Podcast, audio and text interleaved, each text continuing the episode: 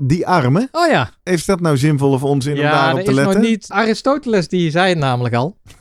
Hm. Hele Die was al- wetenschap. dat je je armen moest gebruiken om, eh, om snel te kunnen lopen. Welkom bij de Slimmer Presteren podcast. Jouw wekelijkse kop koffie met wetenschapsjournalist Jurgen van Tevelen en ik, middle-aged man in Lycra, Gerrit Heikoop. Over sport, onderzoek en innovatie. Voor mensen die hun grenzen willen verleggen, maar daarbij de grens tussen onzin en zinvol niet uit het oog willen verliezen.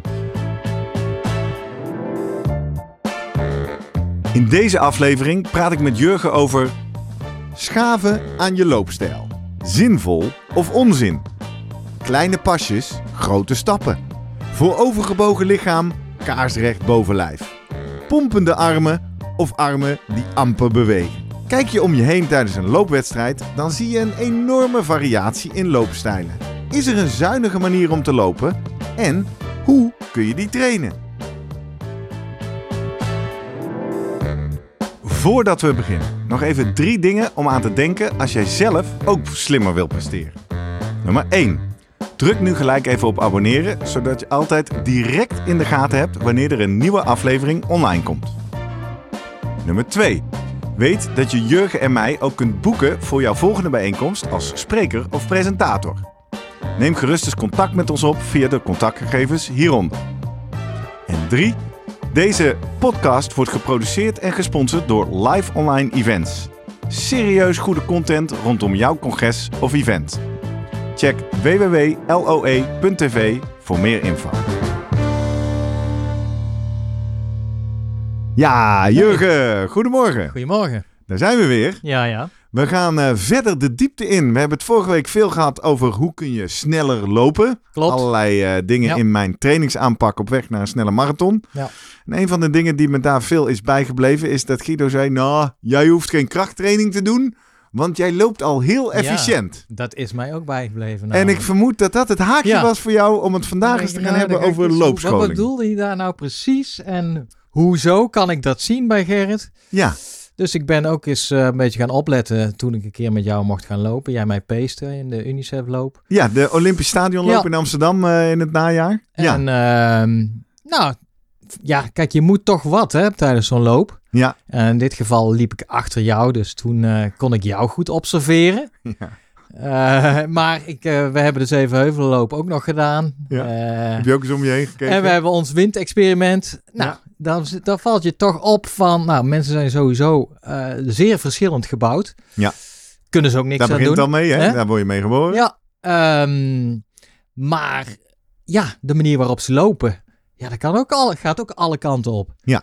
En ja, dan vind ik het, ja, dan had jij al heel sterk bij de UNICEF-loop, kan ik me herinneren dat je zei, nou, halverwege eh, zei nou, die man die kan ze, Ik zag zijn iemand armen wel eens gaan gebruiken. en die liep soort van met zijn armen Ja. eh, bijna gestrekt, eh, nauwelijks bewegend. Ja. En toen liet ik mij inderdaad ontvallen. Nou, volgens mij moet die man zo even vertellen dat als hij nou zijn armen Ja. in het verticale loopvlak gaat bewegen, dat het efficiënter is. Waarop jij al zei, nou Gerrit, daar zullen we binnenkort eens een aflevering precies. over maken. Want ik dacht toen van, ja, is het zo simpel alsof er dus een, een perfecte loopstijl is? Ik Ja. ben het wel met je eens, als je sommige mensen ziet, denk je, hmm, die verliezen wel heel veel energie. Want daar gaat het uiteindelijk om, hè? natuurlijk. De, de energie die jij opwekt in je lichaam, Ja. dat je die dan eh, zo efficiënt mogelijk eh, In beweging in beweging, in met, met snelheid. al je ledematen. Ja. Ja. en dan wil je eigenlijk eh, er ja, een, een soort stijve plank of zo zijn. Hè? Want alles wat, wat inzakt is niet goed, hè? Nou ja, is Zo dit al leer- nou ja? Ik weet, hoe, ja, hoe kijk jij daarnaar? Volgens mij is dat een beetje wat je leert van... Ja, nou, waar, Geen plumpudding. kijk is een, een, Ehm, een ambitieus plan voor deze aflevering. Ja. Blijf lekker lang luisteren, want we gaan op zoek naar het antwoord op de vraag... wat is eigenlijk efficiënt lopen? Wat is energiezuinig? Hoe ga je dat meten? Welke factoren spelen een rol? Kun je dat eigenlijk zien al aan de buitenkant of iemand efficiënt is? Maakt die armbeweging wat uit? Maakt je pasfrequentie wat uit? Hoe kun je zuiniger leren lopen? En dan de hamvraag wat mij betreft... heeft loopscholing nut? Oftewel actief aanpassingen doen aan hoe je loopt. En dat vind ik bijzonder interessant, want mij is bijgebleven uit onder andere onze aflevering met Wouter Hoogkamer, en we hebben het hier wel vaker over, de quote die ik altijd van Wouter aanhaal is... Je lichaam gaat zelf op zoek naar de meest efficiënte manier van bewegen. Dus doe Ja. er maar niet te veel aan, want het lichaam weet het al. Zit je alles te verklappen? Nee, ja, Nee. maar en daarmee... Nee, maar daarom ben Ja. ik nieuwsgierig naar deze aflevering. Want daarmee, bijvoorbeeld als eh, Jaap, vriend van de show Jaap... In, in, eh, met een mooi initiatief komt om iemand een workshop over knieheffen te laten Mhm. geven... Ja, sorry Jaap, als je dit hoort. Maar ik flap er dan naar. Ach jongen, allemaal onzin. Ja. Want eh, je moet niet aan je loopscholing schaven. Nou, ik ben heel benieuwd of, ik, of dat klopt. Of dat er toch wel iets te winnen is. Dus eh, nou, het is genoeg te bespreken, inderdaad. En eh, talking about de loopscholing. ehm, ja, ik word ook looptrainer, hè? Had Ja? je al verteld? nee, vertel. Bij de UHTT was een De vacature. Heuveren ja. Triathlon Team. Ja. Waar wij natuurlijk eh, allebei lid zijn. En eh, ik eigenlijk jou niet meer zo vaak zie op die looptraining. Niet op de looptraining, nee. Ik op loop heel veel donderdagavond. zelf. Ja. Nee, ze, ze zoeken al volgens mij een tijdje wat, wat mensen die in ieder geval eh, die training kunnen verzorgen. ja, ik heb me aangemeld. En dus ik ben. we krijgen eh, nog meer toegepaste tips ja. van jou. Je wordt hardlooptrainer. en in de. nou ja, eerst nog eens even die cursus volgen. En eh, Ja, want er zijn geloof ik drie niveaus, hè? En jij begint nu op niveau ja, zeker. Ja. En ik doe het niet alleen. We zijn met z'n vijven, zessen, zevenen. En, eh, Leuk. maar daar komt ook met regelmaat iemand voorbij die loopscholing komt geven. In die hardlooptrainer Ja. Dus ik heb nu twee keer eh, ben ik daarbij geweest. Ja. Nou, ik vind het hartstikke leuk om te doen. Ja. Ik sta daar dan ook niet als een heel eh, kritische wetenschapper van eh, klopt dit wel? Nee, Je maar, bijt even op je tong. maar nee, ja, nee, maar kijk, het verhaal is gewoon goed natuurlijk. Hè? Het verhaal klopt ergens wel. Lopen is hartstikke ingewikkeld, dat weten we. Normaal iets waar je niet echt bij nadenkt. Ja. Maar als je voor jezelf of bij anderen gaat kijken, dan denk je, nou, hm, volgens mij verliest hij wel veel onnodige energie. Ja. Eh, en dat heeft dan te maken, nou ja, eh, ja hoe, hoe bespaar je eigenlijk eh, energie bij het hardlopen? Is, nou ja, het komt naar voren bijvoorbeeld bij, bij de schoenen hebben we het over gehad. Hè? Ja. Dus dat is el- bij elke stap die je zet, dat je eigenlijk de energie die je in de grond stopt weer terugkrijgt. Ja. Of niet, niet verliest. Nou, Hmm. schoenen helpen daar bijvoorbeeld bij. Ja. Maar als je nou niet die eh, ideale schoenen hebt, eh, kan je lichaam daar nog een, een handje bij helpen. Ja. Nou, En dus je houding en de manier waarop en dan je... praat je natuurlijk vaak over, nou, we hebben het volgens mij ook gehad over het eh, flexibiliteit toen, hè, over het rekken, strekken en het nut van lenigheid. Ja, ja. Nou, dan een, een Ook zoiets loper, wat we afserveerden, al Ja. die trainers. Nou, lenigheid, eh, een loper daar niet zoveel aan heeft, want die Nee. moet zo stijf mogelijk lopen. Dus ja, wat je vaak tegenkomt in ook wetenschappelijke literatuur, maar ook in de, in de atletiekwereld over loopscholing is, ja, je moet een beetje lopen als een, ja, een, eh, een harde bal, hè, een stuiterbal, Ja. maar eh, hard opgepompt of een, een pogo-stick. Ja.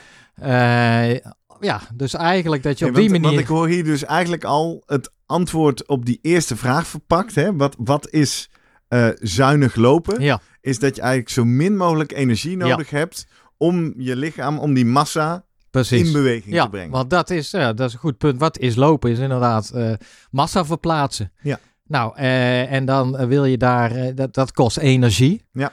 En dan, ja, hoe, hoe minder energie het jou kost om jouw kilo's, jouw lichaam te Ja. verplaatsen van X naar Y. Ja. Ja, dat is eigenlijk ook de manier waarop het gemeten wordt. Hè? Een- Ja, maar dat is de we- volgende stap. Ja. Hoe meten we loopefficiëntie? Dus Ja. het is de hoeveelheid energie die nodig is om te lopen bij een bepaald Ja. tempo. Ja. Eh, dat wordt gebruikt om inderdaad die, die massa over een afstand te verplaatsen. Maar er gaat natuurlijk allerlei energie verloren onderweg in al die bewegingjes en de movende de En, dan, bewegende ja, delen. en waar, waar gaat dat verloren? Ja. Dat is natuurlijk, natuurlijk bij de afzet, sowieso. Hè? Je, Maar ja, als jij eh, niet recht loopt, kun je ook voorstellen. Hè? Als jij... eh, ehm, eh, of, of zijwaartse beweging, of te veel misschien met je bovenli- bovenlichaam Ja. weer beweegt. Ja, je wil eigenlijk zo, eh, ja, eh, zo, zo, recht mogelijk eigenlijk van punt X naar Y. Ja. Als een, eh nou, als een pogo-stick. Ja, precies. Ja, dus- En om, om de introductie even helemaal af te maken. Een van de aanleidingen dat we het hier ook over hebben zijn een aantal luisteraarsvragen. Hè? Chris van Waterschoot, moet ik Mhm. goed zeggen. Die mailde ons eh naar aanleiding van experimenten met de Stride. Waar hij ook nu mee loopt. De, de hardloopvermogensmeter. En toen eh, zeiden ja, jullie hebben het over efficiënt lopen. Hebben jullie al een aflevering gemaakt over hoe je dat kan verbeteren? Nee, bij Gaan deze, doen. Chris, dankjewel. En Maarten Drent, die schreef ons ook, die had in mijn data zitten Ja. neuzen. En die zei, ik zie dat jij een hele efficiënte loopstijl heeft. Dat Ja. ziet Guido blijkbaar, nou ja, dat kunnen we zo vragen Ja. wat hij dan ziet. Maar eh, hij zag het in de data van de start, want hij zegt je hebt een hele korte ground contact time. Ik Ja. moet eraan denken omdat jij zegt energie gaat verloren bij je contact met de grond. Blijkbaar doe ik dat heel snel. En toen vroeg hij zich af of ik daar specifieke trainingen Ja. voor heb gedaan om dat te verbeteren. En het antwoord was toen, Maarten, heb ik je ook gemaild. Nee, Ja. daar doe ik helemaal niks aan. Ben ik blijkbaar mee gezegend. Maar hij had ook allerlei parameters haalt hij bij. De, de lag stiffness en zo. Dus Ja. er zijn ook wat parameters die Stride kan meten. Vind ik, eh, lijkt me leuk om met Guido straks Dieper te in te bespreken. gaan. Ja. Dus Ehm, terug naar onze opzet. Eh, het is hoeveel energie heb je nodig? En toen zei je, hoe meten ze dat? Ja. Nou, Nou, wat is eigenlijk de, de, dat is de loopeconomie, running economy, Ja. RE. Eh, is het aandeel de hoeveelheid zuurstof, want we gaan uit van, dit gaat niet om sprinters, maar om duursporters. Ja. Eh, misschien kunnen we straks weer even over sprinters hebben, daar lijkt, daar lijkt toch andere wetten misschien wel te gelden. mhm. Duursporters hebben natuurlijk, omdat zij eh, lang onderweg zijn, eh, afhankelijk zijn ze van hun verbrandingsmotor. Ja. Die verbruikt zuurstof Ja. en eh, die doet het op zuurstof. En dan is het eigenlijk van eh, hoeveel zuurstof jij verbruikt per kilometer, Ja. per afstand. Ja. Je zou ook per minuut kunnen doen, maar dat is eigenlijk de manier waarop de loopeconomie per kilometer, maar wordt ook gecorrigeerd voor je lichaamsgewicht. Dus je zou in eerste instantie denken, ja, tuurlijk, loopeconomie in absolute zin. Mhm. Hoe lichter je bent, Ja. eh, hoe lager. er nodig Ja. is. Ja. Want die, om een, een, een pak van 1 kilo te verplaatsen van X naar Y of van, van 2, ja, heb je twee keer zoveel energie voor nodig. Dus Ja. dat geldt ook voor lichamen. Voor een lichaam van 60 of 120. Maar in principe wordt bij loopeconomie gezegd, nee, we, we corrigeren al voor dat lichaamsgewicht. Nou, dan kunnen we bij, beter intrinsieker eigenlijk kijken naar eh, ja, die efficiëntie. Alleen, het is best wel een ik weet niet containerbegrip. zeker of ik je begrijp. Is dat dan dat je zegt, ik, ga, ik heb die efficiëntie is een getal en die reken ik dan, deel ik dan ook nog een keer Ja. door de eh, kilo's, Je- zodat ik een efficiëntie per kilo heb? Ja, je hebt eigenlijk gewoon precies. eh, het is het aantal, de, de efficiëntie is eigenlijk het, het milliliter zuurstof die jij verbruikt per kilogram lichaamsgewicht over een afstand van een kilometer. Helder. Per Net kilometer. zoals we dat vanuit Ja. de fietsvermogens kennen, dat je dat ook omrekent naar watts per kilogram, zodat je ook mensen met elkaar kan vergelijken Precies. en eh, een beetje een gevoel hebt op die is. manier. En dan doe je, dan loop je bij een bepaalde submaximale snelheid.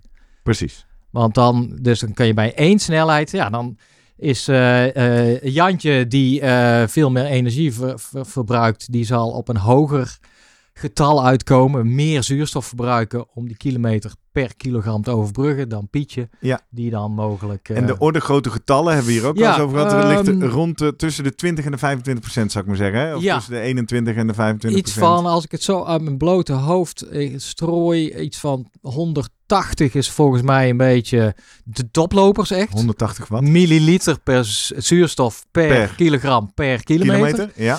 En dan eh, ja, de wat getrainde komen richting de 200 en de, de beginners meer 220, 225. ja, precies. Dus hoe lager het Ja. getal, hoe efficiënter je bent. Precies. Helder. En je zegt, je was aan het vertellen, hoe meten ze dat? Ze meten dus het zuurstofverbruik. En dat Ja. is dus dan de ademgasanalyse, toch? Ja, Dat is- vaak op een loopband inderdaad. Ja. Ja, jij hebt het Ik heb gedaan. het ook gedaan. Ja. Dus eh, jij, jij, ja, jij hebt de getallen, weet je uit je hoofd Nee, toen? Van, weet nee, ik nu zo. kan ik eh, ondertussen, als jij verder uitlegt, wel even proberen op te zoeken. Want dat is hoe je het meet. Dus je vindt verschillen. Dit, Ja. Dat is gewoon, en je vindt, vindt verschillen tussen toplopers, recreanten. Je vindt verschillen eigenlijk tussen eh, Keniaanse toplopers en eh, eh, ja, Kenianen die niet toplopen. Maar je vindt op zich, ehm, ja, en je vindt verschillen tussen Keniaanse toplopers en Europese toplopers. Oké. Dat is de eerste studie die je erbij pakt. Ja, nou ja, vond ik wel, omdat jij loopt als een Keniaan, waar dat zit het zei dan Guido in? toen, hè? Naar Ja. aanleiding van mijn... In, pas op. In de lage snelheden. Dat moet toch Ja. even voor de mensen die die aflevering niet Ja. geluisterd hebben. Ik heb een inspanningstest gedaan. Toen zei hij inderdaad, in, bij lage snelheden loop jij super efficiënt de waardes van een Ja. Keniaan. Maar dat heeft dus, kijk, ehm, het is wel een beetje een, een, een groot begrip, complex, container misschien. Omdat het afhankelijk is eh, van, nou ja, vier factoren eigenlijk. Mhm. En dat heeft eerst te maken puur met eh, je zuurstof. Ja. Opname, dus eigenlijk is je, je hart-longsysteem. Ja. Nou, daar kan je, eh, eh, dus je motor, dan moet je efficiënt, daar, en ook daar kan je efficiënt in zijn natuurlijk. Hoe efficiënt neem jij je zuurstof uiteindelijk op eh, richting de energiefabriekjes? Daar wordt natuurlijk die energie weer gegenereerd uit je brandstof. Nou, Ja. dan kom je op het stuk van metabole efficiëntie. Eh, hoe goed zijn, zijn jouw enzymen? eh, hoeveel heb je er? eh, hoeveel mitochondriën heb je en om in staat om uit die zuurstof die energie te halen? Welk substraat, daar bedoelen ze mee, welke brandstof gebruik je ervoor? Kun je lang op vet lopen bij Ja. hoge snelheden of koolhydraten, hebben we in het verleden over gehad. Ja. Nou, dan uiteindelijk heb je dan die energie in de vorm van ATP. Die ATP, daarmee kun je spiercontracties uitvoeren en, en je, je lijf in beweging zetten. Maar, eh, dus dat is eigenlijk de biomechanica. En daar gaan we het vooral over hebben. Dat is eigenlijk de, de loopstijl. Ja. ja hoe, hoe hoog hef je je knieën? Hoe lang hou je je voet aan de grond? Hoe, hoe is je pasfrequentie? Maar er is een laatste Want factor. die, want die loopmechanica is dus een factor om die efficiëntie te ja, bepalen. die is in ieder geval in dat geheel van die vier factoren. Dus je moet... Kijk, dat bij jou bij lage snelheden, als een Keniaan loopt en niet meer bij hoog, dat heeft waarschijnlijk te maken met dat jouw cardiovasculair, dus je hart-long systeem onvoldoende Ja, daar... dat is niet Keniaans. Nee, dat is niet. nog niet, hè? Dus vandaar dat je bij hoogsnelheid niet meer zo economisch loopt. Maar Nee. dat is meer omdat jouw motor dan gewoon te klein is. Ja, exact. Dus dan moet je niet vergeten dat het eigenlijk eh, niet alleen loopstijl is om, om efficiënt te lopen, maar ook die motor, eh, je enzymen, dus metabool. Maar, en de laatste is eigenlijk neuromusculair heet het dan, dus aansturing van je spieren. Ja, hoe, hoe Coördinatie, strak, hoe simpel. ja, hoe, hoe snel, eh, m- hoe ga je om met vermoeidheid daarin? Welke spiervezels worden er wel of niet eh, aan, eh, aangezet? Dus dat, dat past eigenlijk allemaal in de meting van loopeconomie. Neem je dat eigenlijk allemaal mee. Ja. Maar je zou zeggen, nou, als je bij lage snelheden gaat meten, ja, dan kun je misschien ook met een lage, een kleine motor zoals jij, kun je dat een beetje eh, voor corrigeren op die manier. Of in ieder geval minder belangrijk maken. Mhm. Ehm, ja, nou ja, de- en dat is eigenlijk. je- Dus je, dus je vindt verschillen. eh, ook de- bij Kenianen. Kenianen worden geroemd inderdaad om hun eh, efficiëntie. Ja. Die doen dat heel welke goed. van die vier domeinen? Of dat, dus Nou, kan je dat niet zo specifiek Nee, want dat is wel. Ze hebben best wel wat studies gedaan met Kenianen. En ze krijgen daar de vinger maar moeilijk achter van waar het in zit. Niet in de motor. Waarschijnlijk, waarschijnlijk allemaal. Oh, nou ja, in ja de motor is wel is, is groot, Ja. maar niet uitzonderlijk groot. Nee. Niet groter dan eh westerse hardlopers, zullen we maar Helder, zeggen. Eh, hetzelfde, bijvoorbeeld het omslagpunt, wat misschien een teken is van hoe meta- metabool eh, eh, jouw e- je efficiënt je bent, hoe, Ja. hoe goed je enzymen werken. Zien ze ook van alles. Ja, het is Ja. eigenlijk niks, niks anders, niks uitzonderlijk. Ehm, nou, de, het aantal of de, de type spiervezels die, eh, is, dan, is dat ook niet, eh, niet anders. En zelfs de, de longen, valt ze op, zijn relatief ehm, ja, onderontwikkeld bij Kenianen zelfs. Oh, die, helemaal eh, ja, die moeten relatief meer ademarbeid ook verrichten. Ehm, Kortom, je streept er nu drie weg. Ja, Het kan alleen maar in die vierde component Ja, de- loopstijl zitten. Ja, nou ja, dus daar, daar wordt dan, nou ja, en dan koppelen ze dat, en daar kunnen we het straks eens over hebben, aan, ja, waarschijnlijk zit het hem dan toch in die smalle benen van ze, Mhm. eh, dunne, smalle benen. Ja. En eh, Want dat is waarbij kenmerkend voor de- een, loper uit Kenia. ja, klei, de, de kuitspieren vrij, ja, een kleine vrij, de, ja, de- er is niet zoveel van te zien, zitten vrij hoog, hè? Ja. Dus, en eh, ja, de lange pezen waarschijnlijk. Oké. Maar dat is een beetje suggestie, omdat ze dat niet keihard nog kunnen maken. Maar Hebben daar ze wordt ook dan- gekeken bij eh, niet-Keniaanse mensen? eh, Ja. Mensen zoals jij en ik, Caucasisch of andere mensen Ja. uit andere mensen delen van de wereld. Of ze daar bijzonder efficiënte lopers zien en wat daar dan opvalt? ja, nou eh, ja, dat zijn toplopers eigenlijk. Mensen Ja. die hard... Ja, nou, het voorbeeld wat ik volgens mij vorige week dan ook aanhaalde... is iemand die, eh, die, die echt tien jaar lang gevolgd is met dit soort metingen. Ja. Ook van loopeconomist, die Paula Radcliffe... die Ja. ooit eh, de marathon... eh recordhoudster van de marathon bij de vrouwen was. Ja, dat was toch best wel een... Ja, het was een stevige vrouw, zeg maar. Mhm, Vergeleken mhm. met de Keniaan die nu... eh die Koskai Ja. heeft volgens mij nu het record. Een stuk fraler, laat ik het zo zeggen. Ja. Maar daar hebben ze qua die lichaamsbouw, ja. ja, nou wat bij haar opviel is dat in die tien jaar van al die trainingen, die VO2 max, niet verbeterde eigenlijk. Mhm. De omslagpunt ging wel wat omhoog, maar juist die loopeconomie, Ja, die verbeterde eh, volgens mij met iets van 15 à misschien wel 15 à 20 procent. Mhm. Ehm, ja, ze hebben geen biopte of iets genomen, maar dat suggereert al van ja, door te trainen, door te lopen, door, en dat- jij noemde het al, door jouw lichaam te, ja, eh, te laten wennen aan het feit van hey, dit ga ik vaker doen, ik moet Ja, geprepareerd ja, gewoon zijn heel voor- veel uren te maken. Waardoor dat lichaam denkt, hé, hey, dit eh, moet ik eens even slim aanpakken. Ja. Want dat bespaart mij energie. Ja, En dat is, of dat is een mooi Paula voorbeeld daarvan. Radcliffe verteld dat zij actief loopscholing Mm, deed en aan haar loopstijl Ik- sleutelde? Nou, ik denk wel dat, kijk, loopscholing is wel vaak, vaak een onderdeel, een beetje wel, van de manier waarop we trainen. Ook bij de UITT. Zeker, nee, dat is het. En, en ik, nou, nogmaals, ik En heb ook, mijn in, een excuses warm, in een warming-up en noem maar op. Ja. Er zijn altijd wel onderdelen. Dus ik begin nieuwsgierig te worden in die vierslag, motor, metabool, coördinatie en loopstijl. Ja. Is daar iets te zeggen over orde grootte? Welke is het belangrijkst? Je kan het wel een beetje beredeneren. Ik bedoel, als je, als je heel slecht getraind bent en je motor is... Hè, Ja. Je hebt een conditie van niks. Dan kan je net zo efficiënt bewegen als je wil. Maar ja, ik, ik denk dat je dat niet zo kan zeggen. Want je kan, een wielrenner kan een ontzettend grote motor hebben. Ja. En dan, nou, behalve als je Tom Dumoulin Ja. bent, dan maar loop je, ook zeggen, meteen. en die hoeft dan niet, helemaal niet hard te lopen. Ja, sommigen ja, sommige kunnen wel goed uit de voeten. eh, eh, de, de, de Pitcocks en de Dumoulins. Ja. Maar het is niet gezegd, volgens mij ik kan me Joop Zoetemelk ooit herinneren bij Superstars. Dat was geen toploper, laat ik Nee, zo precies. zeggen. Dus ja, dat is denk ik niet... Je kan dat niet zo in getallen vangen. Hangt, Nee. hangt Maar het klinkt wel een beetje als een piramide. Hè? Ja. Eerst maar eens de con- conditie op orde brengen. Ja, Dan zorgen dat je metabool efficiënt gaat verbranden. Ja. En dan eens kijken of je dan eventueel nog in de beweegtechniek ja precies. wat te winnen valt. Ah ja, aan de andere kant moeten we ook niet vergeten van... Ja, bij het voetballen is... En bij het hockey, bij tennis... Heb ik, Spelsporten, ja. altijd is er wel wat aandacht voor eh, de manier Hoe waarop je loopt. Ja. En hoe je beweegt. Ja. En natuurlijk, ja, dat zijn misschien... Dat zijn meer spelsporten waar je ja, draaien, keren, korte sprintjes, noem Nee, maar die op. aandacht is er altijd. Maar Ja. nu moet ik meteen denken Ja, aan onze hoe- Duitse professor Schulhorn. Die Ja. zei, stop daar maar mee. Nou ja, Ga maar gewoon heel vaak spelen. Want dan ontdek jij vanzelf wat de beste manier is. Ja, zo, zo kijk ik er denk ik uiteindelijk ook wel naar. Als ik dan zie van zo'n loopscholing die bij de UATT eh, verzorgd wordt.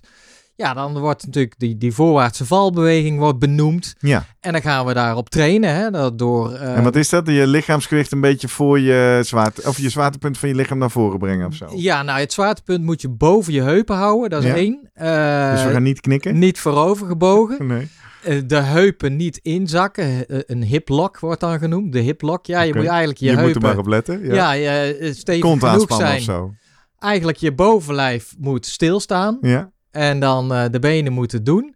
Maar je moet niet je benen te veel voor je zetten. Ga je afremmen. Ja. Dus eigenlijk is door iets inderdaad naar voren te laten vallen. Dan merk je al, hé, hey, je gaat een pas zetten. Mhm. Dan ga je opvangen. En dan is het eigenlijk te opvangen van eh, en, en ondersteunen Laat, laat van de zwaartekracht in valbeweging. je voordeel Ja. werken. En daar zijn dan... Als ingenieur denk ik dan, ja, logisch. Ja. Toch? Tuurlijk. Slim. Dus daar is denk snelle ik, winst. daar zit een ingenieursgedachte zeker achter van. En ik vind ook de oefeningen die we dan doen hartstikke leuk, want dan krijg je zo'n elastiek om en iemand staat achter jou en jij mag je laten vallen en dat voelen van hoe dat voelt. Ja. En dan, eh, of er zijn van die kleine eh horden eh, neergezet waar je dan met één been doe je dan extra knieheffen, want daar zit het dan ook in dat je echt, ja, je knie wat hoger optilt. Nou, hartstikke vermoeiend Ja. probeer je dat mee te nemen uiteindelijk in de laatste stap van ga nou maar eens lopen zoals je net geleerd hebt. Ja, dan is dat hartstikke ingewikkeld. Daar word je moe van. Kost meer energie waarschijnlijk. Maar dat is ook wel dat degene die... Ja, want die je eh, hebt hier toch ook wel eens verteld over een studie. Dat had te maken meer met wat doe je in je hoofd. Maar als je, als je dat had, dat had toen te maken met ademhaling, weet ik nog. hm, Als je te veel bewust ja, op dit soort lichaamsprocessen gaat focussen, dat je juist Ja. langzamer gaat lopen. de, ik denk dat dat een belangrijk punt is van hoe geef je je instructies? Ja, Hoe ga je daarover nadenken? Hoeveel ben je mee bezig? Ja, dat zit elkaar dan in de weg. Ja. Ehm, vandaar dat... ehm, dus dat wil niet per se tegenspreken dat er wat te winnen valt met het aanpassen Nee. van je looptechniek. Maar als je een atleet de opdracht geeft om daar actief op te letten, gaat hij uiteindelijk langzamer lopen Ja. doordat zijn kop met de verkeerde Ja, dingen bezig ja, is. klopt. Dus loopscholing is prima. Ja. Denk ik. Maar dan zie ik het ook in de context inderdaad van, van Schulhorn differentieel leren. Doe eens wat anders. Probeer eens andere Ja, vrijheidsgraden uit. Ja. En eh, Maar goed, waarom dit Is er, dan... is er onderzoek gedaan naar een soort laaghangend fruit? We hebben toen met Hoogkamer begonnen wij over pasfrequentie en paslengte. Ja, nou ja, Hoogkamer goed. zei toen niet doen. Niet Ja. aan sleutelen, want... eh, Ja, heb je goed onthouden. Nou, kijk, we, het is, hoe kijk jij bij anderen? Jij kijkt ook om je heen bij een loop, hè? Zie je Ja, dan wel eens ja, je van, zo, die die- loopt mooi of die Eh, loopt... nee, eh, dat zie ik nooit. nee. Nee, maar wel, daar valt wat te halen. Ja. ja. nou, alleen die armen. Ja, Want ook dat vind ik biomechanisch zo logisch. Dat Ja. als je, als je een massa in richting, laten we maar zeggen, X brengt, dat je dan geen bewegingen moet hebben Ja. die daar in dus een bij andere jou gaat het richting net zijn. om dat in ieder geval in het loopvlak... Ja, dat, dat die armen ja. in ieder geval in dezelfde richting bewegen als dat jij met lopen beweegt. Ja. Dat vind ik een soort laaghangend fruit. Want, maar nogmaals, dat is niet op wetenschap gebaseerd. Dat moet jij mij nu valideren. Maar daar kan ik zelf beredeneren dat ik denk, als ik met mijn armen naar links en naar rechts loop te zwaaien of met mijn dat torso loop te ook in de- draaien, In de, weg. dat is energie naar links en rechts die ik niet nodig heb. Ja. Denk Nee, ik. ja, nou goed, eh, de, ik, eh, de, ik, de- ik zet hem in de show notes. Het is een studie geweest. Want? Want Klopt niet wat ik waar. zeg. nou, nee, die armen, daar kom ik nog wel op. Oh. Maar het idee dat mensen, dat coaches met name, eh, kunnen zien van, ah, hij loopt eh, energiezuinig. Ja. En eh, zij, of hij, voor de, Ja, ik de net ook een paar duidelijkheid. keer hij over wat hij zegt. Ja, hij zei ehm, even X. Ja. die, ja, daar, daar valt wat te verbeteren. En wat ze gedaan hebben, is gewoon een aantal lopers gefilmd. Ja. Die films hebben ge- doorgestuurd naar echt nou, 50 coaches. Ja. Onder andere topniveau. En dan eh, gevraagd aan ze, oké, nou, eh, zet ze in de volgorde van, eh, Loopefficiëntie. van loopefficiëntie. ja. Nou, ze gingen er totaal de mist in. En ze hebben die loopefficiëntie uiteindelijk in, op een loopband gemeten. Dus het was duidelijk Conclusie van deze studie: je kan aan de buitenkant Nee. niet zien of iemand efficiënt loopt. En er werd inderdaad gevraagd in die coach, waar heb je eigenlijk op gelet? Nou ja, zeggen ze dan inderdaad eh, hoge pasfrequentie. Mhm. Dat vinden ze voordelig. Is ja. goed, niet te lange grote passen. Hè. Dan, eh, Realiseer me nu, dat is een aanwijzing die ik vaak heb gehad, Ja. inderdaad. Hou je pasfrequentie hoog. Doe je, ook- dat doe jij ook trouwens. Hè? Als Oh ik, ja, eh, als ik achter jou loop, denk ik zo. Dat, eh, Kleine pasjes? ja. Nou ja, voorvoetlanding. Dat doe jij ook. ik- dat doe ik enorm, ja. Dus eh jij loopt wel heel lichtvoetig. Ik kan niet anders zeggen. Ja, je maakt wel geluid, maar of dat nou die stride sensor is of die dikke schoenen of- Ja, Dus dat, dat, dat noemen zij dan ook. Ehm, ze kijken nog meer. Ja, het inzakken van de heup. Hoe goed kun je dat eigenlijk zien? Ja, eventueel zijwaartse beweging. Nou ja, een beetje... Dit noemen de- die coaches als dingen waar zij op letten. Kortom, iedereen die nu luistert, die hardlooptrainer is of bij een hardloopclub eh, loopt of wel eens iets over lopen heeft gelezen, herkent dit. Oh ja, dat zeggen trainers, dat Ja. dat belangrijk is. Ja.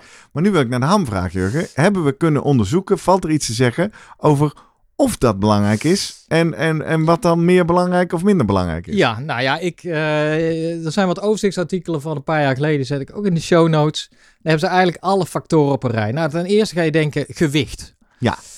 En dan zeg je, ja, tuurlijk in absolute zin zeker. Ja. Maar in relatieve zin, als je loopeconomie per kilogram kijkt, zien ze daar eigenlijk toch niet echt dat het voordelig is om ja, lichter te zijn.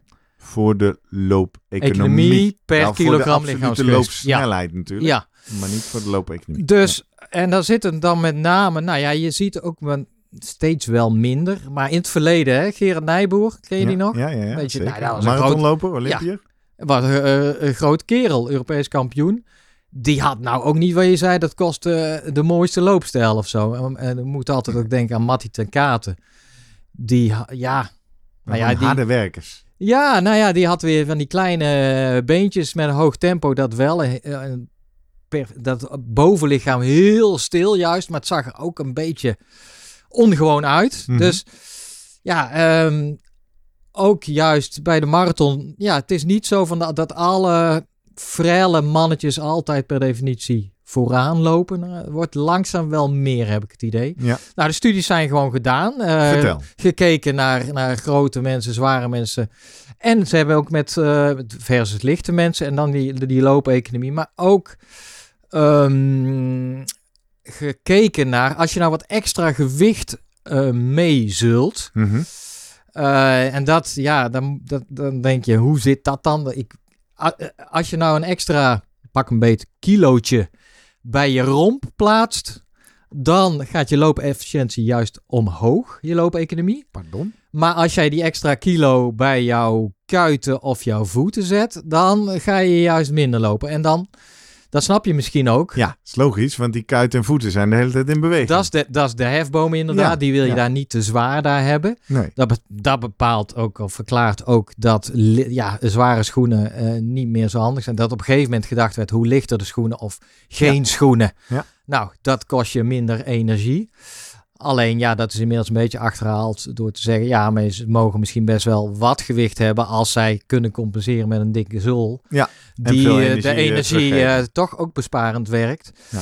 En dat, dat is dan de verklaring eigenlijk waarop de, waarom die kuiten van die Kenianen ook zo gunstig zijn. Dat het, de spiermassa die ze hebben, die is al niet zoveel, maar die zit vrij hoog. Die zit meer richting de knie dan, dat ze meer dan richting de enkel.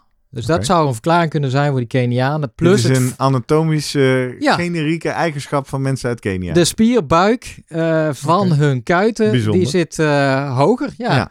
Ehm, en het andere is natuurlijk, ze hebben nou, los daarvan Achillespezen. daar kunnen wij niks aan doen, toch? Als amateurlopers. We kunnen Nee, niet onze is- kuit eh, de hoogte Nee. in trainen. Nee, Nou, en zij hebben dan ook nog die Ach- Achillespezen, die wat langer, sterker, waarschijnlijk beter zijn. Nou, want dat maakt het ook over biomechanica. Daar zit een stukje pezen bij. Ja. Bij elke stap die je zet, worden eigenlijk eh, je energie, die wordt weer opgeslagen in je pezen. Ja. Op het moment dat je hem neerzet en dat laat je weer los of geef je terug aan het lichaam bij de afzet. Ja.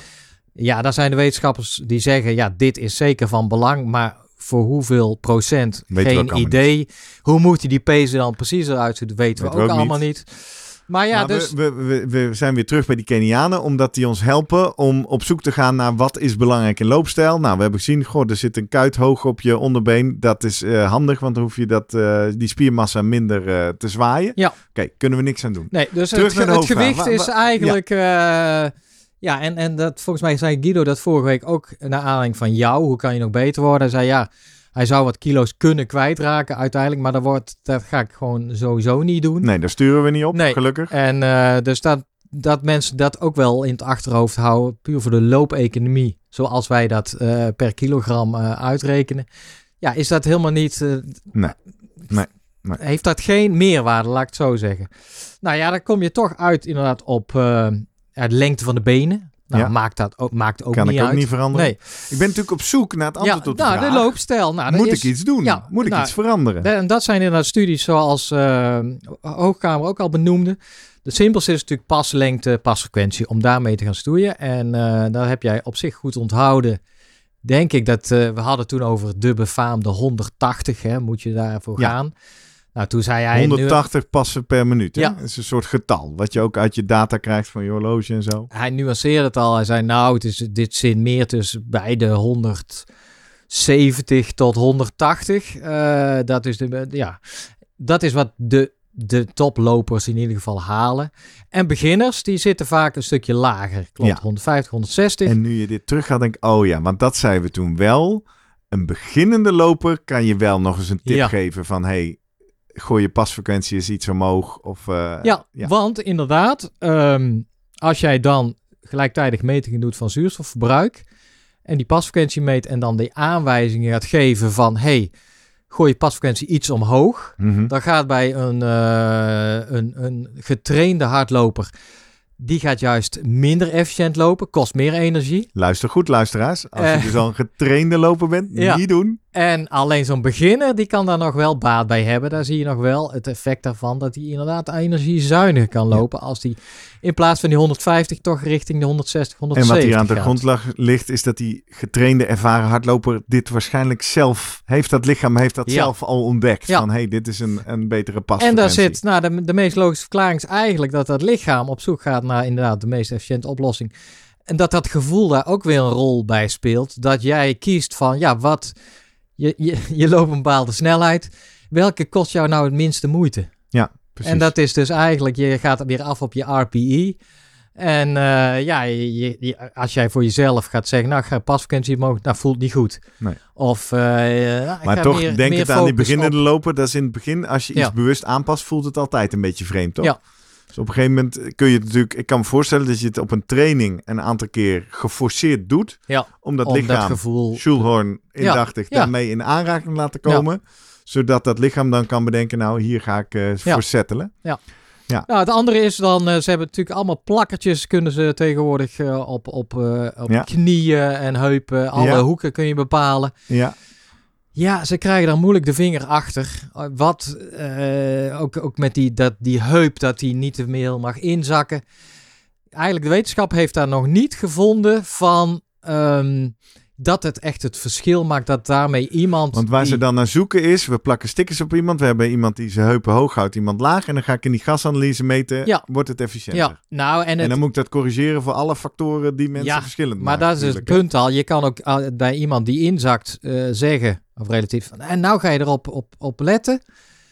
Probeer je heup eh, niet te laten inzakken. Eh, Heup stijf, eh, die hip lock. Ik moet zeggen, ik ken die instructie niet. Ja. Ik loop nu na te denken als ik nu buiten op straat ja, sta. Wat moet ik doen als iemand dat tegen Ja. mij zegt? Geen Ja. idee. Nou ja, je moet voor- zorgen eigenlijk dat bovenlichaam stil, dat je eh, nou, eigenlijk een beetje extra aanspant die heup. Op het moment dat jij jouw, eh, ja, Ja, ik zeg, wat doe jij nou? Je, wij zitten hier op die bank te kronkelen, Ja. maar je, je, je, je spant je billen aan of zo. Ja, Ja, ja, je kan natuurlijk oefenen door op één been te gaan staan. die oefening ken ik. Nou, dan die doe je van nature ja, ook, hè? Ja, ja, ja. ja. Eh, die doe je misschien al thuis als jij tanden aan het poetsen bent. Hè? Nou, Om de zoveel tijd denk ik weer, Nou ja, oh ja, dat zijn allemaal van die oefeningen om die heup eh, wat sterker te maken. Ja.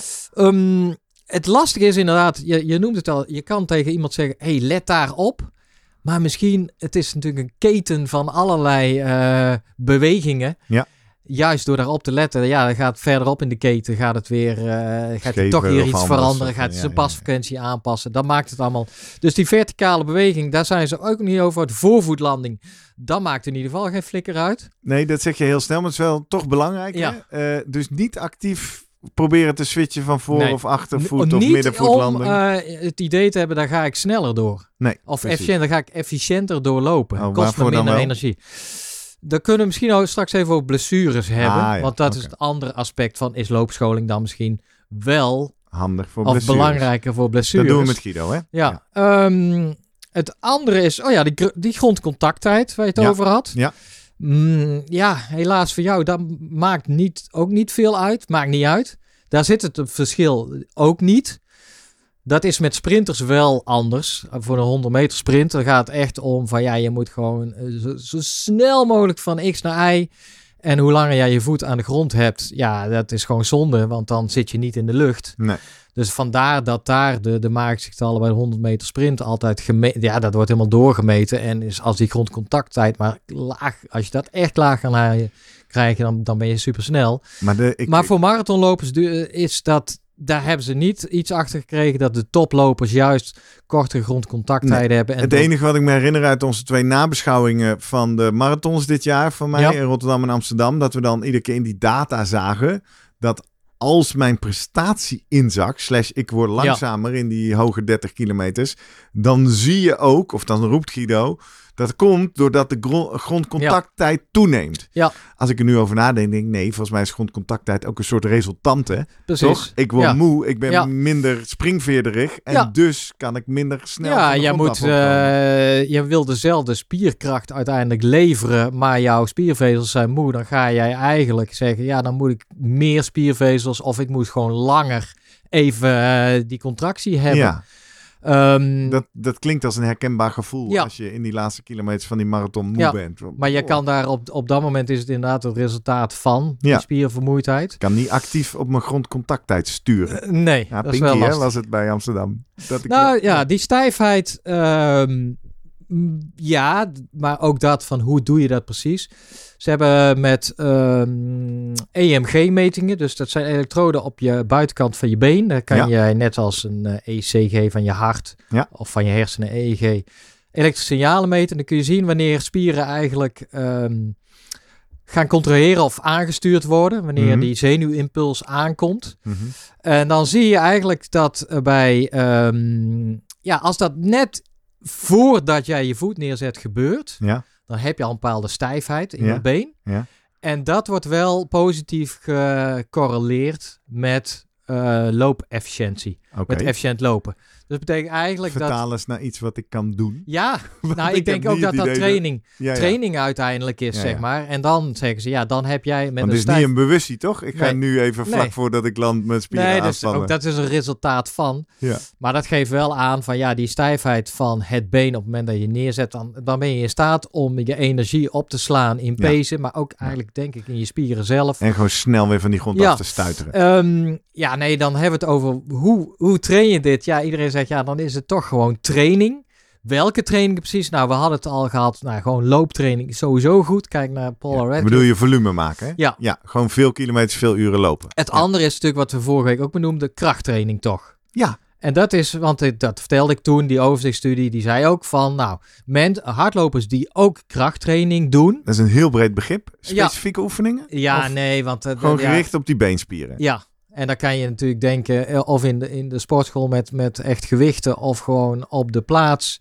Ja. Of de, de lunges, of de... Lunges, nou, eh, squats, Ja. eh, heupflexors. dynamisch of statisch, Ja, vaak ja, wat dynamisch. Ja, die, die, eh, ze noemen het voor me, de noemer is de pliometrische oefeningen. Oké. Ja, dat is gewoon een, een categorie. Ja, we doen het wel eens, hè, zeg maar. ja. Eh, en dat zijn en mensen die dat dan nog toch structureel doen. Ja, dat geeft dan toch een verbetering ook van die loopefficiëntie. Het zit er waarschijnlijk in de spieren zelf en in de aansturing van de Allebei. spieren. Die coördinatie, dat is Ja. een neuro- neuromusculaire efficiëntie gaat omhoog. Dus dat is zeker Alleen een dat goede heeft tip dus voor alleen mensen. zin als je nog niet zo'n goede Ja. loopefficiëntie hebt. Vandaar dat Guido tegen mij zei, nou Ja. daar hoef jij niet nog heel veel extra aandacht aan te besteden. Ja, en mensen moeten ook niet denken, oh, ik ga alleen maar eh, krachttraining doen. En, dat, En dan eh, eh, ga ik harder lopen. Nee, dus precies. het Het is is, echt, een, on top of. ja, Ehm, ik ben nog even benieuwd. Toch, Jaap, sorry, ik wil niet per se maar gelijk halen. Maar knieheffen, komt dat ergens nog in de wetenschap voor dat dat belangrijk is?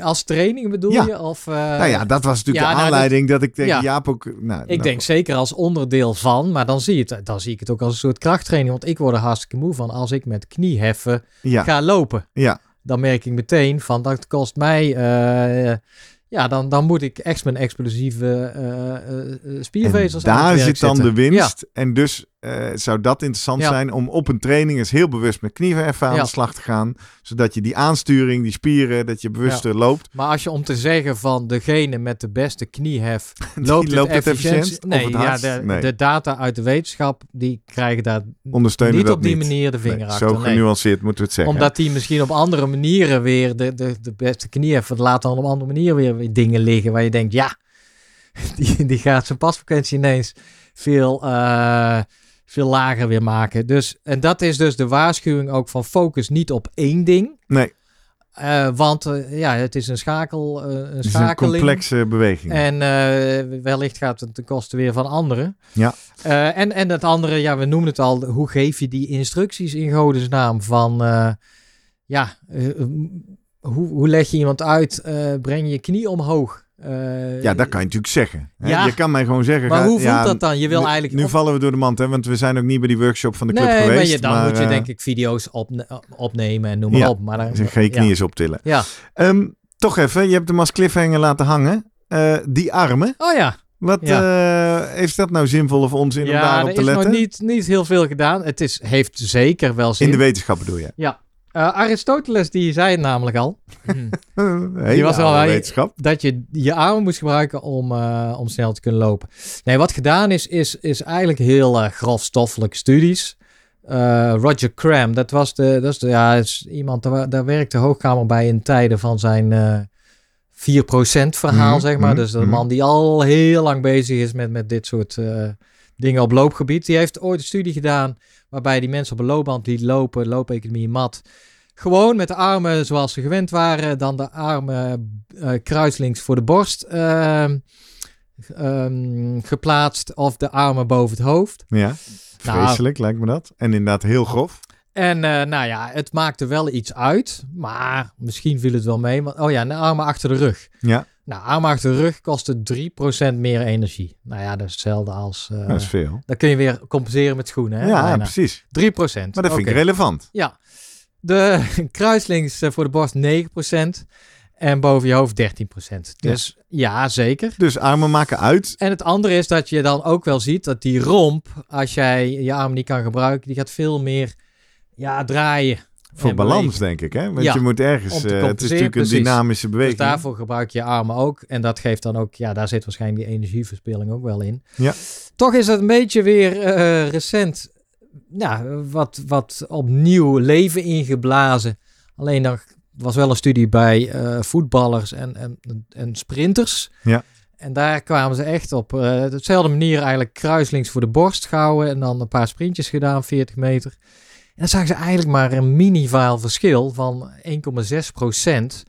Ehm, waarbij ze dan ook nog opmerkten, ja, ze hebben drie keer gesprint en het werd steeds beter met die... die eh, Nou ja, dus ze leerden ook Ja. nog sprinten met je armen gekruist dus voor je daar, borst. die zei van, nou, we moeten daar niet eh 1, 2, 3 zeggen dat het zoveel uitmaakt en dat het echt super belangrijk is. Want eigenlijk, dan kom je op het punt, hoe hou jij dan die armen precies? En dat is eigenlijk, ja, je kan, in welke hoek? Welke Mhm. hoek zou jij het doen? Doe jij het? Ja, ik zit erover Kijk na Dit is ook een proces waar ik niet zo Ja. bewust van ben. Maar voor mijn gevoel eh, 90 graden, hè? Ja, Gewoon eh, je. hoeken van 90 graden en dan eh, langs het zie lichaam. zie ik langs het lichaam. Nou ja, jij, jij bent een goede. Ehm, ja, jij hebt dat ergens opgepikt waarschijnlijk. Het is ook in ieder geval wat, wat Nike eh, in de recordpoging eh, voor de Sub 2 had opgepikt of een idee had. Ja, Ehm, die eh, Alex Hutchinson, die, pikt, die had dat ook, heeft een artikel over geschreven, zetten we in de show notes. Die vond uit dat zij een patent hadden aangevraagd, Nike, zoals tegen andere patenten, op een soort eh Mitella-idee. ja, Eigenlijk een soort hesje ja, met twee eh, ja, sleuven waarin je je armen legt. ja, eh, in een hoek van 90 graden. ja, En waarbij je dus wel naar achteren kan bewegen. Naar ja, achteren en voren. ja. Maar niet meer zijwaarts. Oké, En, en eigenlijk waarbij je dus... Ja, armen worden dan wel ondersteund. Je hoeft daar niet heel... je hoeft ze niet op te tillen. Nee. Ehm, ja, dus toch met het idee dat dit waarschijnlijk eh, een de efficiëntste manier van lopen. Maar jij hebt Kan de studie waar ze dat op zouden hebben Nee. gebaseerd niet kunnen vinden. Nee, want en uiteindelijk hebben ze, hebben ze er ook niks mee gedaan. Dus die gedachten zijn er Komt wel. misschien nog, hè? Ja, alleen nou ja, ik, eh, volgens mij is het nog niet... Ja, om nou iemand geforceerd te zeggen... Nou, hé, hey, oh, let op. Je hebt nu 60 graden, je moet naar 90 graden. Eh, het moet eigenlijk vanzelf gaan, denk ik. Dat Ja. is het belangrijkste. En Ja. dus niet... Ja, soms zie je mensen extra hun best lijken te doen. Ja. Gebruik die armen, gebruik... Ja, ik denk dat dat de verkeerde aanwijzingen zijn. Je hebt ze wel nodig. En dat, eh, het, het scheelt dus wel... Je gaat energiezuiniger lopen. En met name die romp, Hey, heb jij die ook romp geen studie van mij kunnen vinden waar het uitmaakt of je armen Nee, gooit Nee. of eh, verticaal langs je lichaam houdt? Ook Nee. niet. Nee. Nou, dan maar moet ik, moet gewoon eh, houden op placebo. Ik vind het fijn, comfort. Dus als ik het fijn Ja, en belangrijk maar vind, dan werkt het voor Volgens mij. mij doe ik het eh, niet helemaal. Ik, ik werk iets naar binnen. Maar ja, ik zei al eh, bij de koffie. Ik, ik, ik spiegel We maar zitten aan, nu aan de koffie, hè? aan, aan een, een hardloper van vroeger. Ja. Ja, ik weet niet meer wie het was. Maar die ging zo mooi. Sloeg die de hele tijd met zijn rechterarm. De Eh, vliegen voor zijn gezicht ja. weg, zeg maar. Ja. Daar heb ik een tijdje, als ik me een beetje verveelde tijdens hardlopen, ging ik hem nadoen. Kan Ja. ik nog in mijn eh, jongere jaren. Ja. Ja, eh, en dan denk ik, nou, dat klopt. Die had in ieder geval niet eh, dat hij zijn armen netjes langs zijn, zijn lichaam hield. Nee. Ik denk een leuke tip voor ons, voor iedereen die wel eens naar een marathon tv kijkt en denkt, wat, het duurt wel allemaal lang en saai eh, soms. Misschien kijk eens goed naar de lopers, kijk eens hoe ze lopen, vallen dingen op. Kijk eens naar die Eh, armen. Ja, kijk vooral eens naar die armen. Ja. En eh, neem dat ook mee in je eigen training, want dan gaan we weer à la Schulhorn differentieel leren. Ja, eh, een beetje toch spelen met die vrijheidsgraden, eh, de hoeken in je lichaam, is, is helemaal niet verkeerd. Nee. Doe eens een keer gek, hè? Si- eh, ja, silly walk. Ja, precies. En een keer wel met je armen gekruist voor je borst of in de lucht of op je rug. Of, Ja. ja. ja, ja, ja, mooi. want je zal maar eens een keer geblesseerd zijn aan je arm of noem maar op. En dan wil je ook kunnen blijven trainen. Daarom. Zo is het. Ja. Hey, over geblesseerd gesproken. Laten wij gaan zoomen met Vroemen. Of eh, misschien eh, kunnen we hem zo wel hier bij, eh, bij ons op de bank zetten, magisch. En dan gaan we aan hem eens even vragen. Eén, even valideren of hij het ook niet kan zien. Of Ja. dat hij eigenwijs is en denkt, ik kan het wel degelijk zien. We gaan eens even vragen aan hem of hij in de data nog naar specifieke dingen kijkt. En ook even dat onderwerp van blessure Ja, meepakken. Want ook Mariska van Sprundel Ja. schreef daar onlangs een mooi artikel voor, over op haar blog. Die over, die had een paar studies mee. bij elkaar gezet. Ja. Maar voordat we naar Guido gaan, even nog een shout-out. Want eh, ik zeg het de afgelopen weken al vaker, maar er is iets aan het gebeuren in de kosmos. Ik weet niet waarom, maar ik denk dat mensen Vertel. denken, holy blaf, ze hebben het al bijna zes seizoenen volgehouden. Ik ga nu eindelijk, en ik krijg ook dat soort berichtjes, hè, het is weer de tijd van eh, Spotify Wrapped. Mhm. En dan krijgen mensen te zien van Spotify dat wij een van hun meest beluisterde podcasts zijn. Ja. En dan zeggen ze maar, nou weet je wat, dan word ik nu toch eindelijk vriend van de show. Ehm, om de achterstand een beetje in te lopen, ga er even voor zitten. Ik Ja. heb drie Ah. pagina's voor je klaarstaan. Ik vind het toch leuk om die mensen even een shout-out te geven. Dan begin ik met Daan en Berto van Echtdom en Ronald Vervenne van de UATT. Bart, Jerry Cornelissen uit Nijmegen natuurlijk met vrienden bij de Zevenheuvelloop. Tim Klein, Patrick van Menen werden allemaal vriend van de show. En het leuke is, die worden ook allemaal lekker eh, eh, terugkerende vriend. En die, eh, in die zin, in tijden van inflatie. Kijk, toen wij begonnen was 3 euro per maand natuurlijk nog een cappuccino. ja. Dus nu een espressootje. Ja, En laat ik nog maar een keer herhalen. Als je voor 12 maanden in één keer eh, afsluit, dan krijg je één maand gratis. En dan betalen wij maar eh één maand transactiekosten. Wim Boonstra Ah, ja. van Heldersport, Ja. eh, trainer, aan, traint ook een aantal van onze luisteraars. Ook vriend van de show geworden. Twan Groot, Henriette Driessen, Johan Knecht is vriend, vriendin geworden. Iris de Graaf ook. Carlo van Dijk is aangesloten. Raymond en Nathalie horen er ook bij. René Windhouwer, Marieke, Rob Rode, Nelke Baldé, leuk, is een atleet die bij Guido traint ook. En eh, heeft dit jaar meegedaan in Hawaii aan de. Ironman Ja. wereldkampioenschappen. Jaap Meijers, Leendert. Leendert eh, heeft ook een eh, vriend van de show shirt besteld. Want je weet, als je vriend van de show bent, krijg je 25% korting in de webshop. En als je meedoet aan een event waar wij ook meedoen, dan krijg je een gratis hardloopshirt.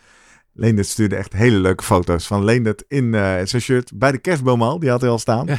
En ook Tom is vriend van de show geworden. Nou, ik kan me voorstellen, wat een hoop leuke namen. Misschien ken je wel een paar namen die je net hoorde. Als je je wil aansluiten, word vriend van de show op ehm vriendvandeshow.nl slash slimmerpodcast.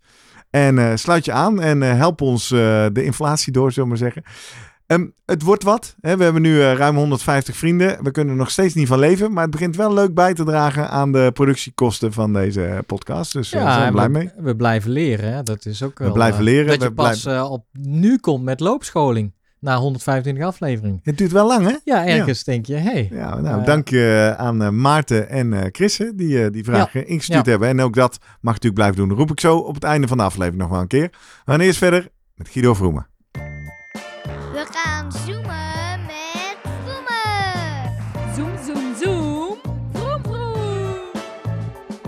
Guido, goedemorgen.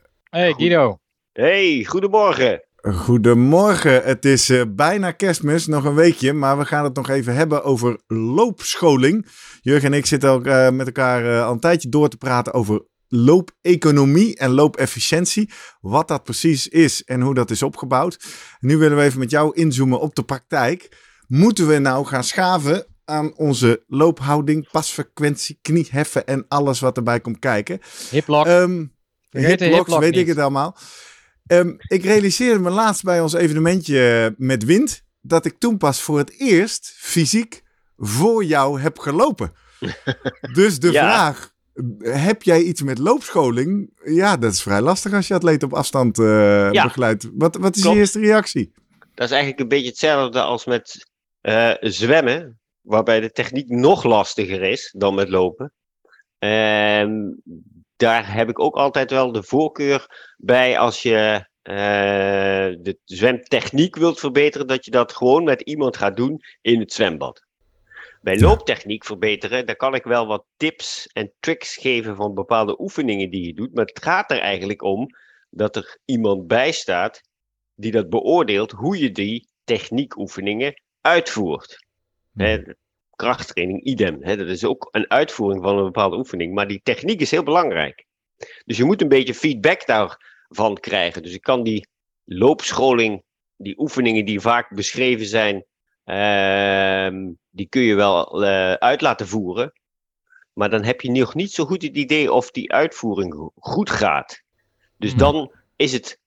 Eigenlijk is daar dan altijd wel een meerwaarde. Bijvoorbeeld als je met een groep traint, waarbij een trainer voor de eh, groep staat. die daar eh, kijk op heeft, dat zo, nou ja, weet je, één keer in de week. En dat wordt bij de, bij de meeste atletiekverenigingen. Begin je gewoon met een warming-up. En dan heb je altijd een stukje techniek in. Looptechniek, loopscholing. En sommigen doen daar een beetje de standaard oefeningetjes. Met, eh, skipping, triplings, kaatsprongen, kniehef.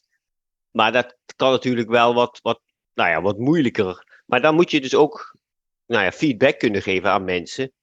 Als je dat direct ziet, dat ze dat kunnen aanpassen. Mhm. Ehm, en als, zoals ik werk op afstand, is dat lastig. Nee, dan, dan kan dat gewoon eigenlijk niet. Maar, Maar jij- principieel... Ja, Jurgen? Zeg jij dat ook omdat eh, je het dus, dus fout kunt aanleren, zeg maar? Als iemand daar niet bovenop zit en dat ter plekke Ja. beoordeelt, dat het toch lastig is eh, om, om instructies eh, ja, om te zetten in, in, in een aanpassing van die loopbeweging? Ja, het is, je kunt, weet je, je kunt het wel fout doen, maar dat is niet dat het daardoor, nou ja, schade of zo, hè, Nee. of gevaarlijk wordt, dat soort zaken. Het is alleen dat je dan gewoon niet veel effect ervan kunt krijgen. Hè? Als je die oefeningen zeg maar niet zo goed uitvoert en je denkt, ja, weet je, als ik kaatsprong moet doen, dan moet ik heel reactief lopen en je doet het nog heel rustig en je gaat eigenlijk een beetje huppelen. Ja. Dan heb je daar niet heel veel profijt van. Dan is het niet anders dan wat je altijd al gewend was. Ja. En dan, Maar- ja, dan ja, kun je het wel dat- doen, maar dan heeft het geen nut. Maar wat jij schetst is in principe algemene, denk ik, eh, loopscholingsoefeningen die voor iedereen goed zijn. Ja, ja, En dat denk ik, daar ben ik op zich wel mee Ja. eens. Maar dan, dan zie ik in, in, dat, in dat kader van dat breed motorisch of differentieel leren, verschillende bewegingen aanleren en eens een keer voelen hoe het is om reactief te lopen. Nu gaat Ja, want, het erom. want, want Jurgen, dat is spannend. Hè? We zijn op zoek naar het antwoord op de vraag: schaven aan je loopstijl, is dat zinvol? En, en Guido, als ik jou in eerste aanleg nu hoor, li- lijkt daaronder te liggen dat dat zinvol lijkt. Om Ja. dat soort oefeningen te doen. Want jij zegt, ja, moet je vooral doen, maar dan moet er wel iemand kijken. ja, precies. Weet je, dat is wel de maar erbij. Want Ja. eh, je kunt het wel gewoon uitvoeren, maar ja, als je de bepaalde dingen niet zo uitvoert zoals het moet, dan heeft het ook weinig effect. Mhm.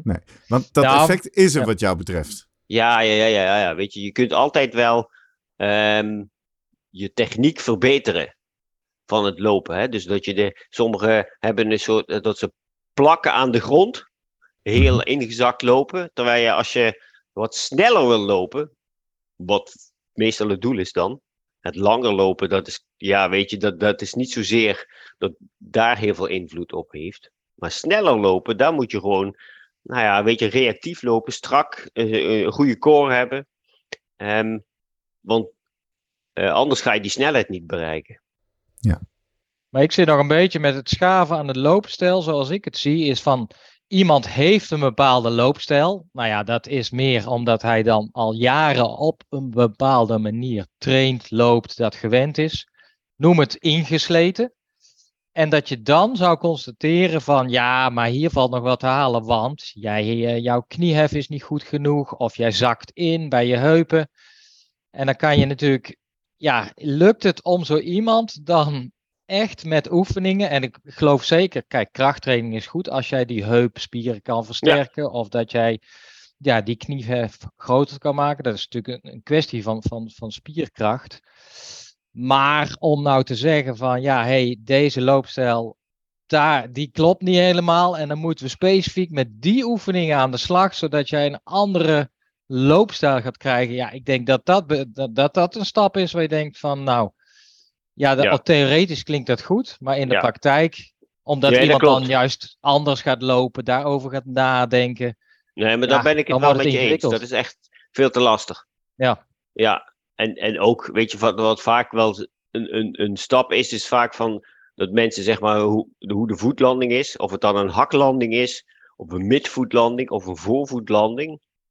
Dat mensen die een haklanding hebben, dat dat per se naar een voorvoet zou moeten. Hè? Omdat haklanding per, per definitie ja, niet zo goed zou zijn. Mhm. Dat is, dat is, dat is niet waar. Ehm, maar wil je sneller lopen, dan zul je wel, zeg maar, de voorvoetlanding meer moeten aanleren. Want dat heeft gewoon, dan schakel je eh, die kuit ook meer in. Dan heb je meer reactiviteit en dan heb je een sneller, kun je dus een, een hogere snelheid bereiken dan met een haklanding. Maar sommigen lopen met een haklanding gewoon prima. En ook Ehm, keihard, toch? Dat kan ook. Of Ja, hoor ja, ik jou ja, nou zeggen, wacht even, ik heb wetenschap of praktijk of biomechanisch inzicht dat je op een, een, een goede afwissel- afwikkeling naar de voorvoet of een voorvoetlanding, dat je dan per definitie sneller gaat. Ja, kijk, een haklanding, als je, dat ligt er een beetje, als je die zeg maar wat ver voor je zet, dan heb je altijd een beetje remmend Ja, effect. Een soort tegenbuts. Maar ja, tegenwoordig met die carbonplaten, die rollen al een beetje. Hè?